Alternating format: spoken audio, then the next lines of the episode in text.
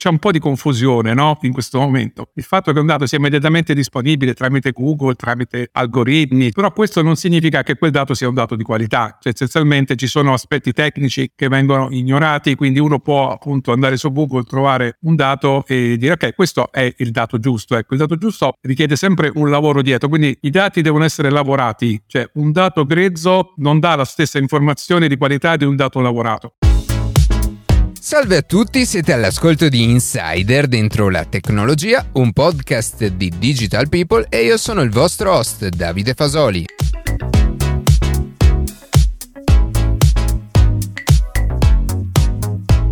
Oggi proviamo a capire insieme a Istat quanto è importante raccogliere dati di qualità, come questi possono essere usati dalle istituzioni, dalle imprese e dai cittadini per fare delle scelte più consapevoli. Prima di passare alle notizie che più ci hanno colpito questa settimana, vi ricordo che potete seguirci su Instagram a chiocciola dentro la tecnologia, iscrivervi alla newsletter e ascoltare un nuovo episodio ogni sabato mattina su Spotify, Apple Podcast, Google Podcast oppure direttamente sul nostro sito.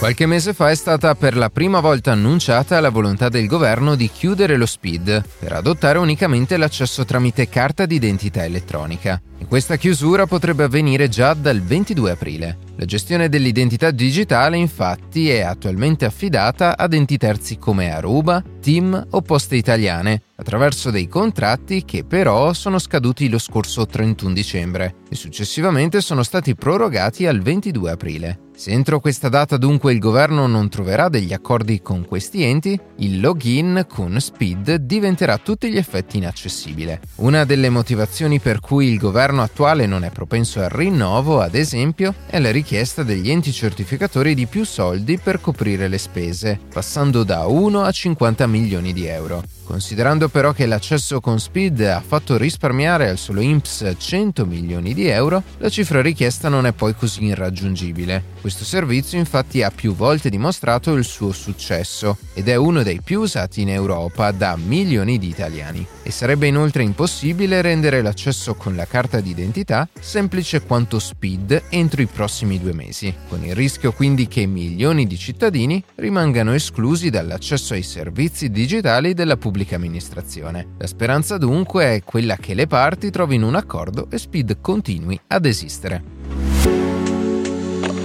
Con l'arrivo di strumenti come ChatGPT o DALL-E, il 2022 è stato sicuramente l'anno in cui l'intelligenza artificiale generativa si è affermata tra il grande pubblico. D'altro canto, però, se abbiamo capito che l'uso massivo dell'intelligenza artificiale nel settore civile può arrivare a minacciare il lavoro e la creatività umana, l'uso di macchine intelligenti in ambito bellico potrebbe portare a conseguenze ancora più problematiche. Perciò, con l'obiettivo di analizzare e contenere questo nuovo rischio, la scorsa settimana si è tenuto il primo vertice globale sull'intelligenza artificiale responsabile nel dominio militare, il quale ha visto la partecipazione dei rappresentanti di oltre 60 paesi, esclusa la Russia. Tra le questioni affrontate che verranno valutate nel corso dei prossimi mesi vi sono l'affidabilità dell'intelligenza artificiale militare, le conseguenze indesiderate del suo utilizzo, i rischi di escalation e le modalità di coinvolgimento degli esseri umani. Tra le diverse dichiarazioni dei principali rappresentanti è emersa la volontà di stabilire una serie di norme internazionali relative allo sviluppo militare e all'uso dell'intelligenza artificiale, oltre a limitare la ricerca di vantaggi militari da sfruttare in campo, anche perché è piuttosto logico presumere che un sistema d'arma sviluppato interamente con queste tecnologie potrebbe da una parte velocizzare e rendere più efficiente un processo decisionale, ma dall'altra aumentare i rischi e i pericoli pericoli per i civili presi di mira dagli stessi sistemi. Da queste considerazioni si è arrivati dunque ad un primo risultato, ovvero la firma di un accordo tra 58 Stati che prevede di mettere l'uso responsabile dell'intelligenza artificiale in cima all'agenda politica dei Paesi partecipanti.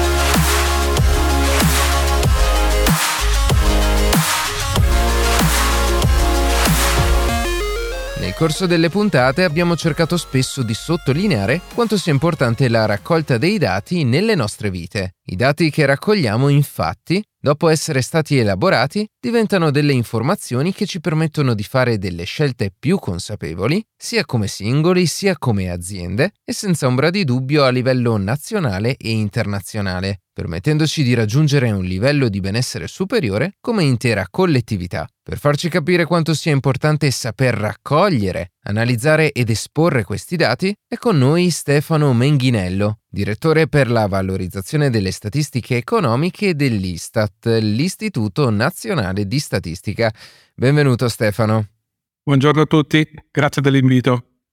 Conosciamo più o meno tutti l'Istat, ma eh, ci spieghi più nel dettaglio di, di che cosa si occupa? Sì, allora diciamo, possiamo dire che tutti conoscono l'istituto perché eh, guardando i telegiornali, ascoltando la radio, andando su Google trovate molti dati. Ecco, alcuni di questi dati sono prodotti dall'Istituto Nazionale di Statistica, che è un ente che eh, proprio a fini istituzionali deve appunto eh, produrre statistiche ufficiali.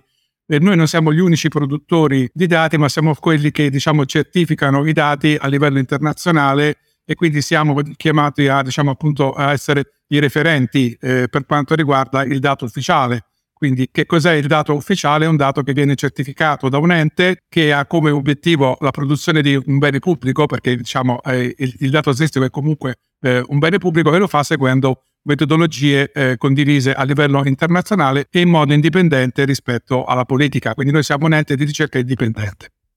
E nello specifico eh, in, in, cosa consiste il tuo, il tuo ruolo?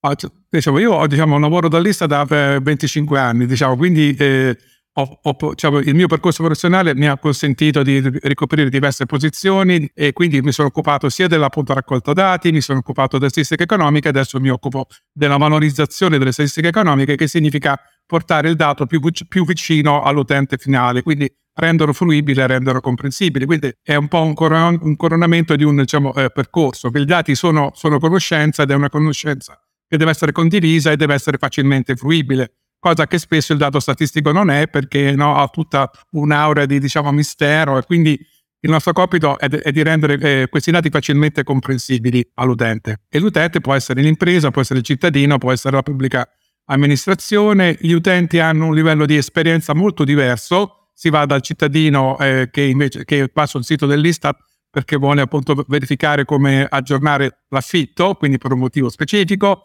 e ci, eh, l'impresa che invece vuole sapere quanto esporta e dove esporta, quindi non tanto quanto l'impresa esporta, ma dove il sistema paese sta esportando per vedere se ci sono nuovi mercati, poi si va dal punto decisore pubblico che disegna le sue politiche eh, sulla base dei nostri dati, il PIL e altri indicatori. Quindi diciamo, noi produciamo dati per tutti e, per, e, e tutti li usano, ecco. E fra l'altro di questi aspetti parleremo nel corso della, della puntata. Però eh, io direi prima di tutto di spiegare qual è il ciclo di vita di un dato e cioè eh, quali sono i dati che Istat eh, raccoglie, in che modo lo fa, eh, come li elabora e li analizza e come e dove eh, questi dati vengono pubblicati.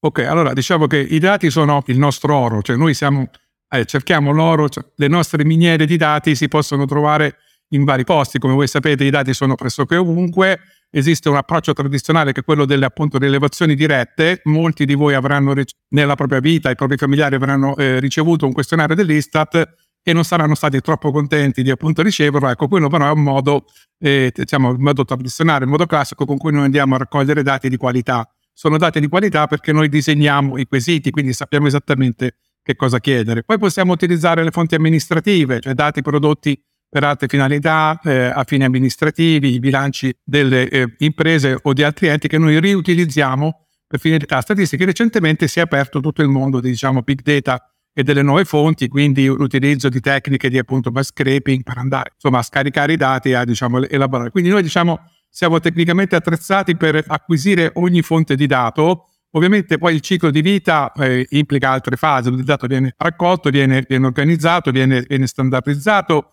e soprattutto viene anche trattato eh, per quanto riguarda l'utilizzo dei dati personali. Noi abbiamo un obbligo di appunto tutelare i dati eh, personali in acquisizione, ov- ovviamente poi vengono anche tutelati durante l'intero processo. Il processo è un processo di, chiamiamo, che lo chiamiamo validazione, cioè esperti dell'Istat col supporto di opportune metodologie vanno a, a, vedere se il dato è o meno di qualità e ne eh, certificano la qualità, dopodiché vengono prodotte le stime e vengono pubblicati tutti sul sito dell'Istat. Ecco, questo è un altro punto importante. Noi pubblichiamo tutto sul sito dell'Istat, siamo obbligati a farlo e quindi nessuno ha un accesso privilegiato ai dati dell'Istat di nessun tipo. Quando vengono diffusi i comunicati stampa, il comunicato esce in quel momento, tutti leggono quel comunicato o lo possono leggere dal primo ministro al comune cittadino, nessuna differenza.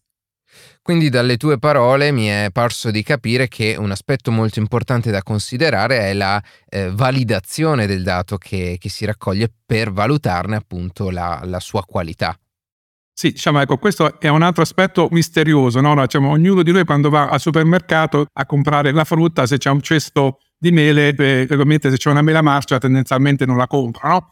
E quindi eh, diciamo, è è visibile la qualità di un, un diciamo, prodotto ortofrutticolo prevalentemente, ecco la qualità del dato è più invisibile, cioè se eh, diciamo, io mettessi in un cesto alcuni numeri, ti dovessi chiedere Davide qual è il dato giusto, tu non sai qual è il dato giusto. Quindi ecco questo è un aspetto diciamo, in cui gioca molto due, due aspetti. Uno è la reputazione dell'ente produttore, cioè i dati sono certificati dall'Istat e quindi diciamo per definizione sono dati di qualità. Ecco, noi non ci dobbiamo adagiare sul fatto che siccome siamo lista i nostri dati di qualità, ma siamo costantemente alla ricerca della qualità, quindi la qualità è un, è qualcosa che viene perseguita come missione dell'istituto. Ecco, una cosa interessante è che in, come consiglio no, a tutti i cittadini, imprese, che noi siamo sommersi dai dati, quindi possiamo parlare di una pioggia di dati o cioè noi viviamo in un cloud di dati a cominciare col telefonino, però nessuno ha una percezione da dove questi dati vengono, se sono di qualità. Ecco, il nostro lavoro è appunto certificare non tutti i dati, ma un sottoinsieme di dati affinché diano delle, delle coordinate. Noi siamo tipo una stella polare che deve orientare il cittadino. Prima eravamo l'unica stella in un cielo bluio,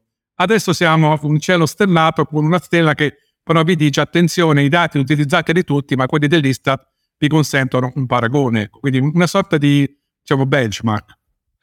Ok, eh, entriamo ora nel particolare e quindi vediamo tre categorie eh, in cui questi dati potrebbero essere d'aiuto. Eh, le pubbliche amministrazioni e soprattutto gli enti locali, ma poi anche le imprese e i cittadini. Partiamo dalle, dalla PA, dalla pubblica amministrazione. Eh, come ad esempio un, un comune, una regione eh, può utilizzare i dati forniti da Istat per programmare le proprie attività e eh, per decidere magari la priorità dei lavori. Questo diciamo è un punto importante. Allora, innanzitutto noi produciamo dati non solo a livello nazionale ma anche a livello territoriale, quindi sono dati estremamente granulari per cui molti indicatori si ritrovano sia per l'Italia sia per la regione Lazio sia per il piccolo comune. Quindi noi cerchiamo di mantenere una certa omogeneità nella disponibilità di dati, ovviamente più si va sul livello dettagliato i, i dati si riducono anche per problemi di qualità. Ecco, L'amministratore è una persona che deve, eh, che deve decidere, deve amministrare un territorio. In quel territorio risiede una popolazione, in quel territorio risiedono impianti produttivi, in quel territorio c'è un problema di rispetto ambientale. Ecco, noi, noi forniamo tutti questi dati tramite il nostro sito, quindi a livello di singolo comune noi diamo dati appunto sulla popolazione, sulla popolazione residente, il numero di imprese, quindi c'è proprio un, diciamo, una parte del sito che è dedicata proprio all'analisi territoriale dove i, i comuni, certo non tutti, e quindi questo è un problema no, di anche utilizzare questa trasmissione per renderlo noto, ecco, molti comuni utilizzano continuamente i dati dell'Ista per la loro attività di appunto pianificazione, così possono prevedere in modo più robusto le loro diciamo eh, politiche. Poi ovviamente noi non entriamo mai nel merito delle scelte, quindi noi forniamo l'informazione per decidere, sono altri a decidere. Passiamo invece alla seconda categoria, quella delle imprese. Eh, come può un imprenditore accedere ai dati di Istat? Ma questo ce l'hai detto perché sono appunto pubblici. E però come può ehm, sfruttare queste informazioni per far crescere la propria azienda, fornire eh, servizi migliori o migliorare la, la pianificazione aziendale? Allora, diciamo che ehm, noi abbiamo sicuramente prima di tutto un obbligo di eh, riservatezza eh, statistica e di tutela del segreto aziendale, ex segreto industriale. Quindi noi non pubblichiamo mai dati che consentono all'impresa A di sapere cosa fa l'impresa B. Quindi diciamo, non, i nostri dati non possono essere utilizzati appunto per, eh, diciamo, per capire cosa fanno le altre singole imprese. I nostri dati possono essere utilizzati per capire come va il settore, come vanno imprese della stessa dimensione, come vanno imprese residenti nella stessa regione Quindi tutto sommato noi diamo, diamo un benchmark, cioè diciamo ah, un'impresa è pienamente consapevole di, di, come va, di quanti addetti assume, eh, ha, ha, una struttura diciamo, di eh, conto economico dal quale può diciamo, desumere eh, vari indicatori. Ecco, noi gli stessi indicatori, indicatori molto simili, li andiamo a riproporre a livello settoriale, a livello eh, dimensionale e a livello territoriale. Quindi si possono confrontare, chiamiamola, con la media delle altre imprese. Poi esistono alcuni domini molto più specifici che fondamentalmente invece sono anche utili, sono più vicini alla decisione aziendale. Per esempio noi, noi pubblichiamo mensilmente tutti i dati sugli scambi con l'estero per 9.800 prodotti e 150 paesi, è chiaro che in quel contesto l'impresa che esporta un prodotto specifico in un mercato specifico trova dati molto più puntuali e più vicini ai processi aziendali. Mediamente noi diamo dati di contesto, in alcuni casi diamo anche dati che supportano proprio le strategie di vendita, ma sempre evitando di dare il dato dell'altra azienda, perché ovviamente questo non possiamo farlo, non è più statistica ufficiale. Ok, e l'ultima categoria, quella dei cittadini. Perché un, un cittadino dovrebbe, eh, dovrebbe utilizzare, eh, dovrebbero servirgli i dati che, che raccogliete?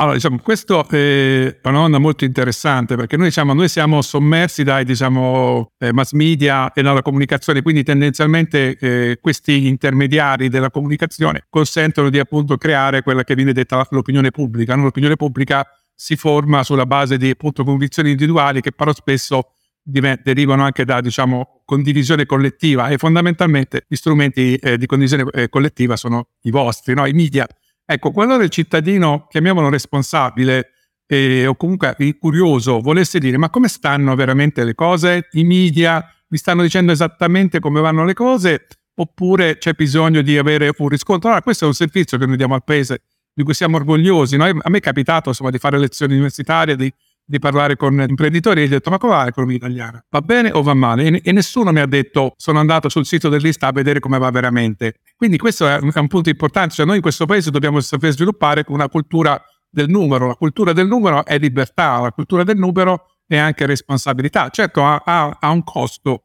che è il costo di informarsi. Ecco, quello che l'istituto cerca di fare è di avvicinarsi al cittadino, diciamo, a metà strada, no? Cioè ci incontriamo all'angolo della strada, io ti porto i dati, te li rendo facilmente comprensibili e tu li utilizzi in modo responsabile, perché quando si va a votare come scelta eh, democratica e libera, Ecco, un, un, un salto sul, eh, diciamo, sul, sito dell'Ista potrebbe essere interessante no? anche per avere consapevolezza no? come andiamo da un punto di vista economico, come andiamo da un punto di vista sociale, cosa facciamo per l'ambiente, poi il voto è libero. Quindi diciamo il massimo rispetto per le persone, però è chiaro che in questo momento i cittadini sono molto disorientati da un, da un bombardamento mediatico, quindi è importante avere alcuni riferimenti che siano neutrali e siano autorevoli e quindi la difficoltà, come dicevi, oltre a, a raccogliere i dati, è anche trovare un modo per eh, comunicare i dati esatto. in modo semplice e capibile e eh, tramite il vostro sito fate eh, questo lavoro, giusto? Diciamo che su questo diciamo, è un work in progress perché ovviamente la cultura degli uffici nazionali di statistica è molto di processo, cioè garantire la qualità a ogni costo. Quindi noi siamo molto impegnati a far sì che quando il dato esca sia il dato più accurato possibile. Ovviamente ci sono dati, chiamiamo dati veloci e dati lenti. No? Noi usciamo mensilmente con dei comunicati congiunturali che ogni mese danno la dinamica e su quello stiamo molto attenti perché abbiamo poche informazioni e dobbiamo curarle al massimo. Poi i dati strutturali sono invece, abbiamo più tempo, ecco. E il tema della comunicazione è molto importante. Diciamo anche storicamente sono accaduti, non in Italia ma in altri paesi, problemi di proprio misunderstanding, quindi di comunicazione errata, perché istituti nazionali di statistica anche autorevoli di altri paesi, non faccio il nome perché sono colleghi, hanno comunicato male una scelta giusta. Ecco, quindi la comunicazione sta diventando veramente il tema. Ovviamente c'è una comunicazione, cioè il, principio fondamentale è l'indipendenza. Noi diciamo siamo liberi di esprimere quello che noi riteniamo opportuno da un punto di vista metodologico. Non diamo mai indirizzo di carattere politico. È chiaro che avvicinarsi no, a una casalinga, eh, una, all'imprenditore e al decisore pubblico sono tre soggetti diversi che hanno diciamo, modalità diverse. Non è facile. Ovviamente andrebbe forse strutturata una strategia differenziata per target, ecco. mentre noi siamo ancora su un approccio più istituzionale. No? C'è il sito, il, noi cerchiamo di mantenere il linguaggio semplice, ma deve essere anche rigoroso perché se no diventa non un po' troppo, no, come va l'economia più o meno va così. No, l'economia misurata in questo modo ha registrato un incremento. Ecco, quindi forse siamo ancora un po' tecnici, dovremmo migliorare molto anche appunto interagendo con, con voi che siete molto più giovani di noi e quindi possiamo anche trovare un linguaggio più semplice, ma deve sempre essere rigoroso. A questo punto eh, mi viene da chiederti perché eh, cittadini, imprese e istituzioni eh, dovrebbero usare i dati di Istat quando eh, ci hai detto che non siete i soli a, a, a raccoglierli. Sì, no, il punto è, è, esattamente questo, c'è un po' di confusione no? in questo momento, nel senso che sembra che il fatto che i dati siano disponibili immediatamente, cioè il fatto che un dato sia immediatamente disponibile tramite Google, tramite algoritmi, insomma, molti, molti studenti anche universitari, ingegneria fanno, quindi è relativamente facile accedere ed elaborare un dato. Però questo non significa che quel dato sia un dato di qualità, cioè essenzialmente ci sono aspetti tecnici che vengono ignorati, quindi uno può appunto andare su Google, trovare un dato e dire ok, questo è il dato giusto. Ecco, il dato giusto richiede sempre un lavoro dietro, quindi il mio messaggio è i dati devono essere lavorati, cioè un dato grezzo non dà la stessa informazione di qualità di un dato lavorato. Questo come nell'esempio del cesto di mele non è, diciamo, immediatamente comprensibile. Quindi io sono personalmente, ovviamente poi l'istituto ha una posizione no, istituzionale, io sono favorevole al fatto che le persone, cioè che ci sia un'alfa, un'alfabetizzazione dell'utilizzo di più fonti. L'informazione va tutta utilizzata, però bisogna avere consapevolezza che bisogna anche conoscere il mestiere, no? Quindi noi sappiamo fare bene le scarpe, quindi se ti vuoi comprare un paio di scarpe vieni da noi, ecco. Noi sappiamo produrre bene i dati, i nostri sono dati di qualità poi tendenzialmente non li devi utilizzare esclusivamente perché ovviamente in un mondo pieno di dati non, noi non vogliamo avere un monopolio, ma vorremmo essere considerati anche in termini proprio amichevoli come quell'ente che ti consente di fare le tue verifiche. Quindi trovate pure i dati dove volete, ovviamente se sono presenti sul sito dell'Ista io gli darei priorità perché sono dati pubblici molto curati, se non li trovate andateli a trovare altrove, però ricordatevi che molto spesso appunto dati molto isolati dalla statistica ufficiale potrebbero avere problemi di distorsione, cioè non rappresentare correttamente e purtroppo c'è un problema di consapevolezza, cioè è, diciamo, molte persone sono entusiaste nell'utilizzare dati che trovano, ma non danno la giusta attenzione poi a se quei dati sono effettivamente rappresentativi di quel fenomeno o lo catturano solo in parte. O magari una, una cosa che si fa eh, spesso oggi, dato appunto la grande mole di, di dati eh, di cui siamo circondati, e quindi si, cerca, eh, si cercano solo quei dati che vanno a confermare un pregiudizio che si aveva prima di, di consultarli. Eh, questo, eh, questo, noi non lo facciamo mai perché noi siamo vincolati da standard internazionali, concetti e definizioni, quindi diciamo non abbiamo opinioni pre- pregresse, insomma, quindi in conclusione, eh, per, per, chiudere questo, eh, questa chiacchierata, che progetti ha Istat per migliorare la raccolta e l'analisi dei dati, ma anche e soprattutto per usare questi dati per creare una società più consapevole e affiancare le istituzioni per formulare delle politiche eh, che siano più mirate ed efficaci? Allora, guarda, diciamo, in questo momento il tema fondamentale che si sta sviluppando anche con, appunto, con la digitalizzazione della PA, col, col PNRR, è un po' mettere a fattore comune i dati, cioè uscire da una logica in cui ogni ente aveva i propri dati e non li integrava con gli altri a, a un sistema di appunto integrato di dati.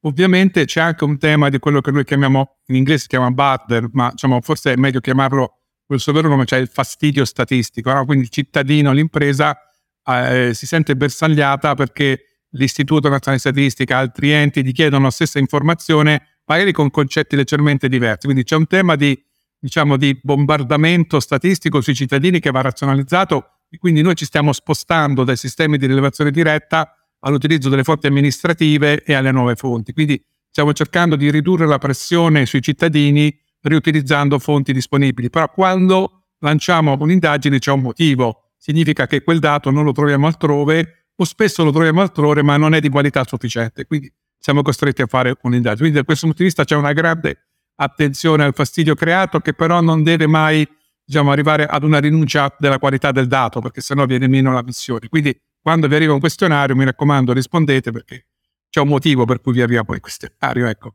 E dopodiché invece appunto com- come dicevo si va sempre di più verso una logica di, di integrazione del dato, quindi la ricchezza informativa si trova spesso nell'integrazione e non nella richiesta di nuovi dati.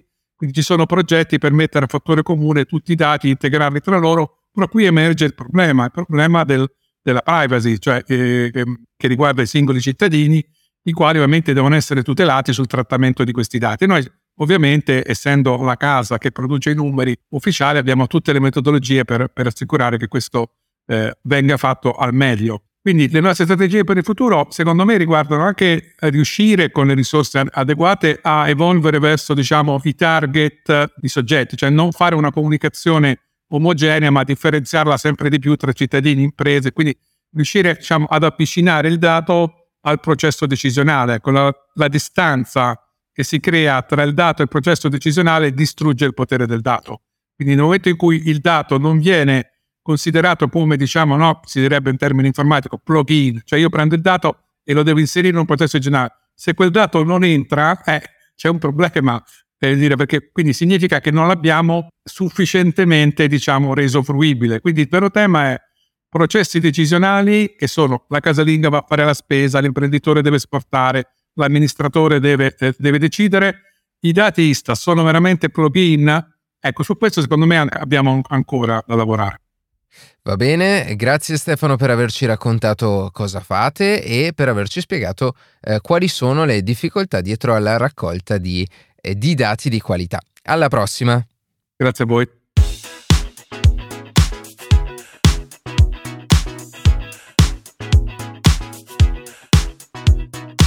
E così si conclude questa puntata di Insider dentro la tecnologia. Io ringrazio come sempre la redazione e in special modo Matteo Gallo e Luca Martinelli che ogni sabato mattina ci permettono di pubblicare un nuovo episodio. Per qualsiasi tipo di domanda o suggerimento scriveteci a redazione chioccioladentrolatecnologia.it, seguiteci su Instagram a chioccioladentrolatecnologia dove durante la settimana pubblichiamo notizie e approfondimenti. Qualsiasi caso nella descrizione della puntata troverete troverete tutti i nostri social. Se trovate interessante il podcast condividetelo che per noi è un ottimo modo per crescere e non dimenticate di farci pubblicità. Noi ci sentiamo la settimana prossima.